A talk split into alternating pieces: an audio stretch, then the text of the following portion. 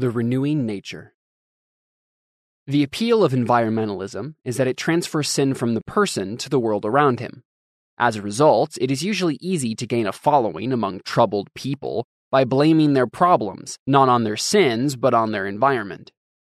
This is the essence of socialism in all its forms.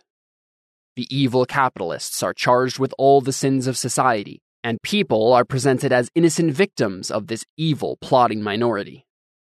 Humanistic conservatism is no different. It holds that an evil conspiracy has misled the people and brought all the evils upon us, of ages past and of times present, in terms of a grand design of power.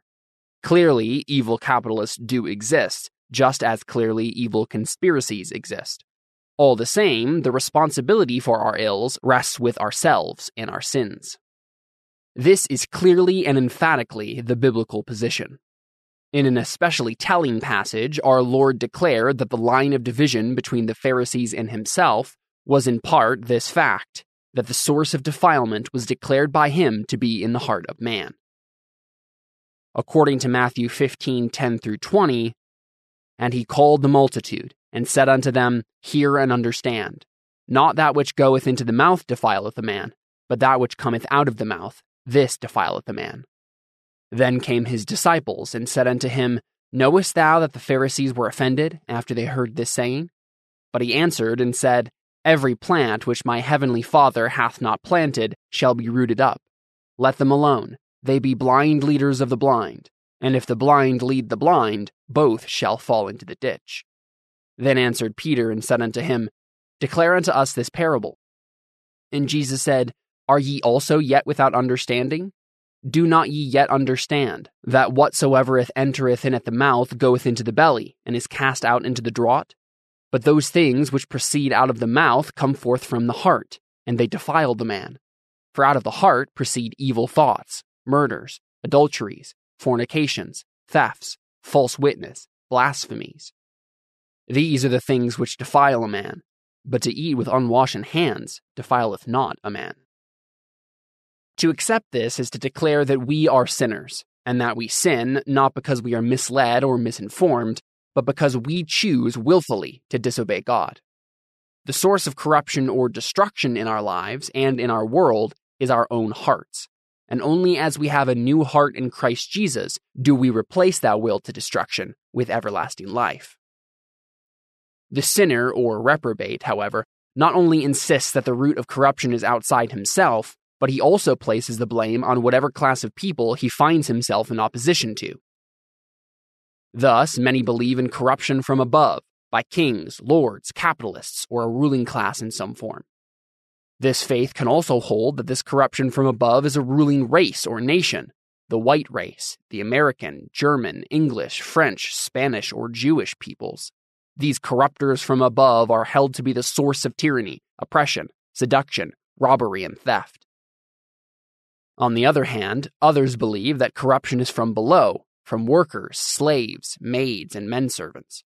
These people with lower standards are held to be the persistent destroyers of peoples and cultures, being concerned only with their belly and pleasures. Clearly, there are elements of half truth on both sides. Anyone who looks for sin in man is bound to succeed. Capitalists have often mistreated and robbed good employees, but employees have just as often robbed and abused good employers. Many a maid or slave girl in history has been seduced or raped by a master or owner, and it would be needless to document this fact. But equally true, many a maid and slave girl has worked earnestly to seduce a master or a master's son, so that the disappearance of slavery and the decline of household servants eliminated a common source of corruption in family life. Sin knows no class or race barriers. Sin is not segregated to a particular class or race. It is native to the heart of all fallen men, and its source is the heart of man. The biblical position, thus, is that corruption or destruction is from within. The old saying is true we have met the enemy, and they are us. Solomon therefore declared, Keep thy heart with all diligence, for out of it are the issues of life. Proverbs 4:23. Delitzsch's translation and comment are to the point. Above all other things that are to be guarded, keep thy heart, for out from it life has its issues. The scripture names the heart as the intellectual soul center of man, and its concrete central unity, its dynamic activity, and its ethical determination on all sides. All the radiations of corporeal and of soul life concentrate there, and again unfold themselves from thence. The heart is the instrument of the thinking, willing, perceiving life of the spirit. It is the seat of knowledge of self, of the knowledge of God, of the knowledge of our relation to God, and also of the law of God impressed on our moral nature. It is the workshop of our individual spiritual and ethical form of life brought about by self activity. The life, in its higher and in its lower sense, goes out from it and receives from it the impulse of the direction which it takes. And how earnestly, therefore, must we feel ourselves admonished, how sacredly bound to preserve the heart in purity. Psalm 73 1 so that from this spring of life may go forth not mere seeming life and a caricature of life, but a true life, well pleasing to God. Fritsch has commented on this verse that, after the heart is right with God, good conduct flows from its hidden springs. Cross reference Matthew 15 19. The heart of man is thus the source of corruption or destruction, and when regenerated by the grace of God through Christ, the wellspring of reconstruction. In earlier days, this principle was the source of progress in America. To illustrate this fact, let us turn to the sermon delivered on the evening of October 20th, 1824, in the Tabernacle Church, Salem, by Elias Cornelius before the Salem Society for the Moral and Religious Instruction of the Poor. The society had been organized six years earlier. Cornelius's text was Leviticus 25:35, "And if thy brother be waxen poor and fallen in decay with thee, then thou shalt relieve him, yes, though he be a stranger or a sojourner, that he may live with thee. The time of the sermon is significant.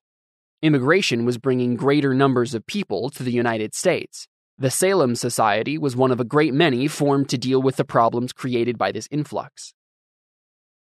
It was ascertained that there were several hundred families of poor people in the town unconnected with any religious society, and of course unaccustomed to the proper observance of the Sabbath and the duties of public worship, whose children in most cases were growing up in ignorance and vice.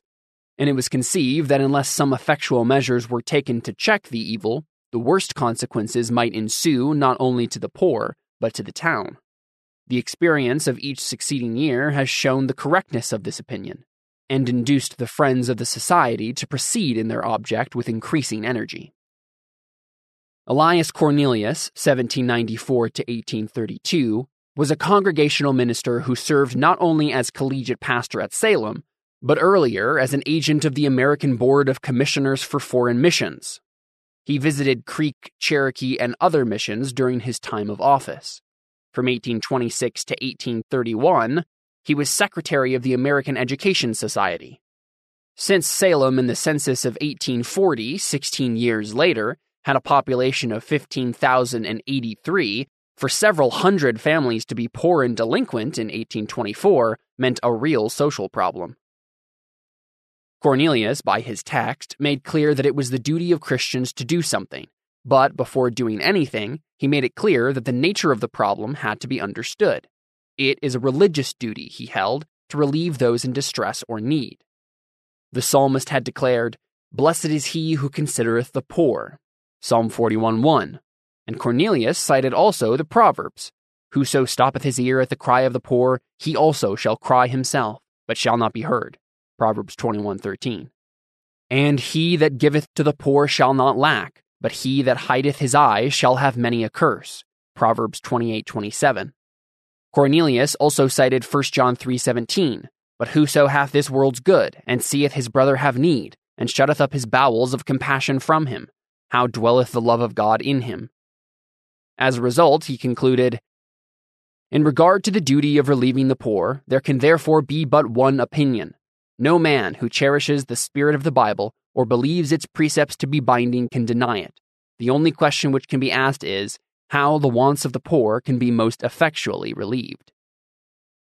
The concern of Cornelius and his fellow Christians was not merely to give the poor alms or a handout, but how best to relieve their condition.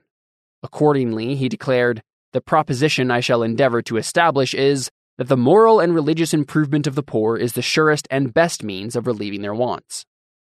Three objectives should be in mind first, to relieve the temporal wants of the poor, second, to seek their elevation in society, and third, their eternal happiness. These ends, he held, can only be truly furthered by promoting the moral and religious improvement of the poor.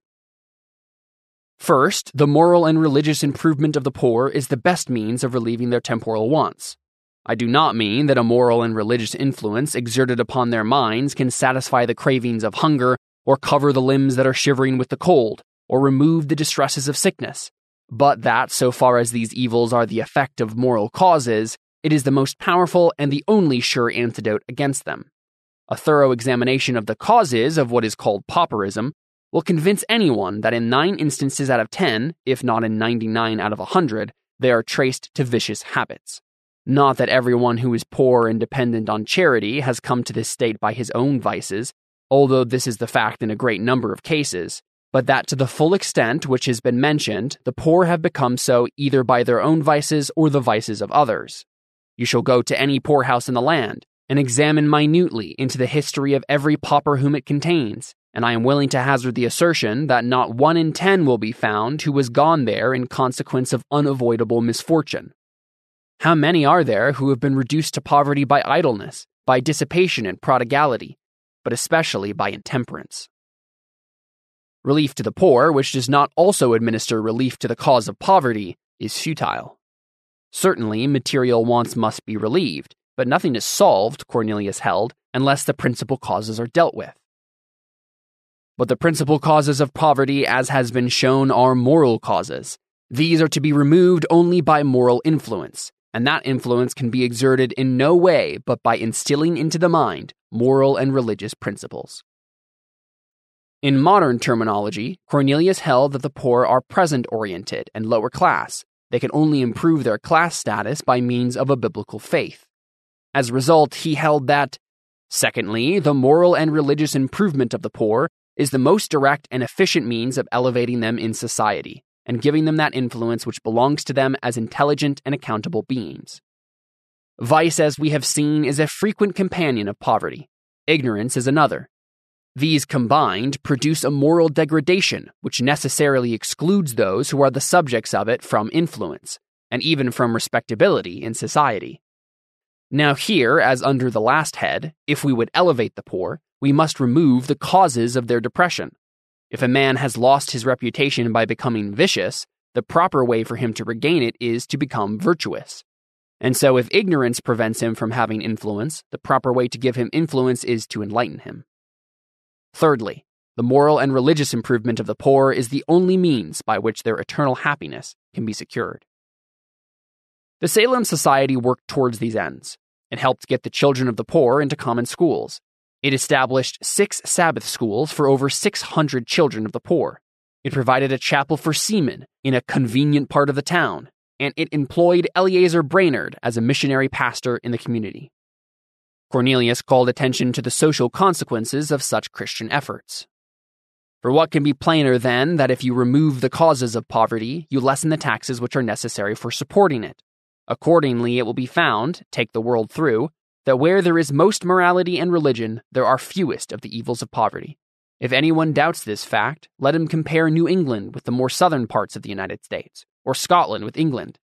I know, says Dr. Chalmers, a parish in Scotland, the average maintenance of whose poor is defrayed by 24 pounds sterling a year, and a parish of the same population in England, where the annual assessments amount to 1,300 pounds sterling. And what is the cause of this difference? It may not be the only cause, but no one will deny that it is chiefly owing to the superior moral and religious culture which the Scottish peasantry have received. Similar facts might be brought from other countries, and they speak volumes in praise of the design of the society which solicits your patronage this evening. At the time that Cornelius lived, the United States was facing potentially revolutionary changes. The great influx of immigrants was beginning. People were pouring into the country who had little or no knowledge of its faith or heritage. They were simply seeking escape from tyranny and poverty and a better life for themselves. The country clearly needed these people to help occupy a continent before Britain, Spain, and Russia took the West. On the other hand, these peoples could also change the country beyond all recognition. The reaction of some conservatives was political and repressive. Hostility towards foreigners led to the creation of various Native American movements and political bodies. These organizations fed on hatred for outsiders and stimulated it by highly emotional charges and claims. More than a little violence was unleashed against various immigrant groups.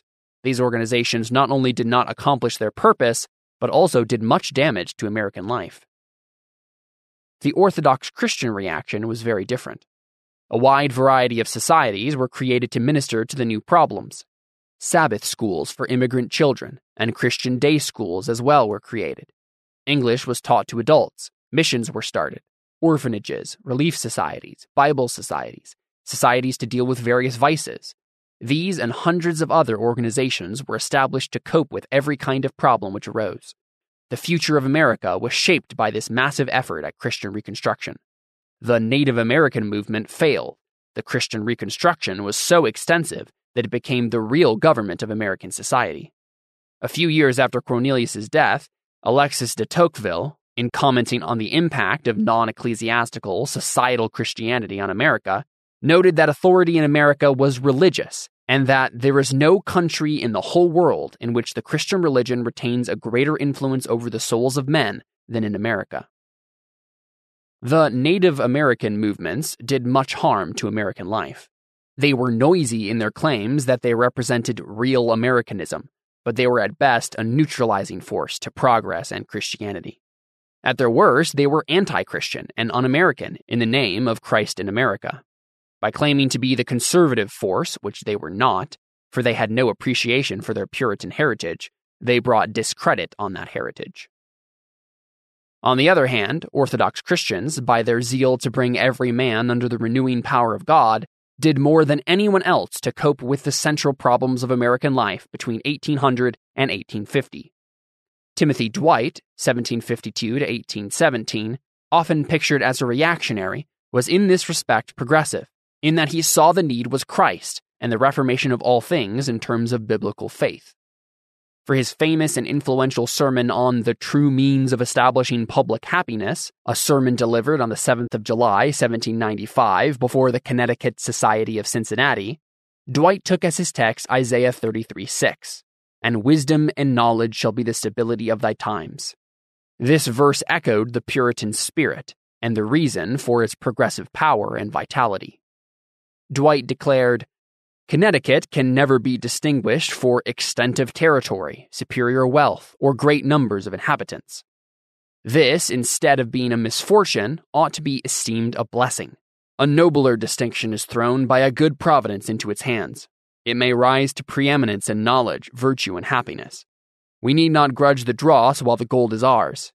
It may be the Athens, not of a savage, idolatrous, and brutal world, but of a world enlightened, refined, and Christian. Let its citizens unite in well concerted and determined efforts for this end, and it will be well accomplished. It is difficult for men today to realize how much such a goal appealed to men then and commanded their hearts and minds. Preeminence in knowledge, virtue, and happiness was in much of the country the American dream and goal. It was a Christian concern, and the key was seen in the renewing nature of the redeemed man, who, having been redeemed in Christ, works then to order all things and reconstruct all things in conformity to God's law word and under his dominion. A very short time after the Reverend Elias Cornelius preached before the Salem Society, Alexis de Tocqueville visited America and wrote about its urban problems. In an important footnote, he saw the grim problem of the urban slums and their alien and criminal elements, declaring, The United States have no metropolis, but they already contain several very large cities. Philadelphia reckoned 161,000 inhabitants, and New York 202,000 in the year 1830. The lower orders which inhabit these cities constitute a rabble even more formidable than the populace of European towns. They consist of freed blacks in the first place, who were condemned by the laws and by public opinion to an hereditary state of misery and degradation, but they also contain a multitude of Europeans who have been driven to the shores of the New World by their misfortunes or their misconduct. And these men inoculate the United States with all our vices, without bringing with them any of those interests which counteract their baneful influence. As inhabitants of a country where they have no civil rights, They are ready to turn all the passions which agitate the community to their own advantage. Thus, within the last few months, serious riots have broken out in Philadelphia and in New York. Disturbances of this kind are unknown in the rest of the country, which is now alarmed by them, because the population of the cities has hitherto exercised neither power nor influence over the rural districts. Nevertheless, I look upon the size of certain American cities, and especially on the nature of their population, as a real danger which threatens the future security of the democratic republics of the New World, and I venture to predict that they will perish from this circumstance, unless the government succeed in creating an armed force, which, while it remains under the control of the majority of the nation, will be independent of the town population and able to repress its excesses.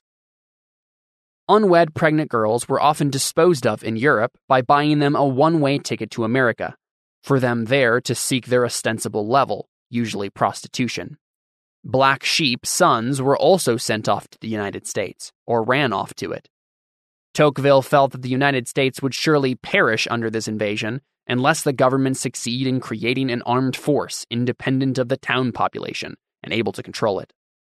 Tocqueville was wrong as were the Native American reactionary groups, whose answer was also force.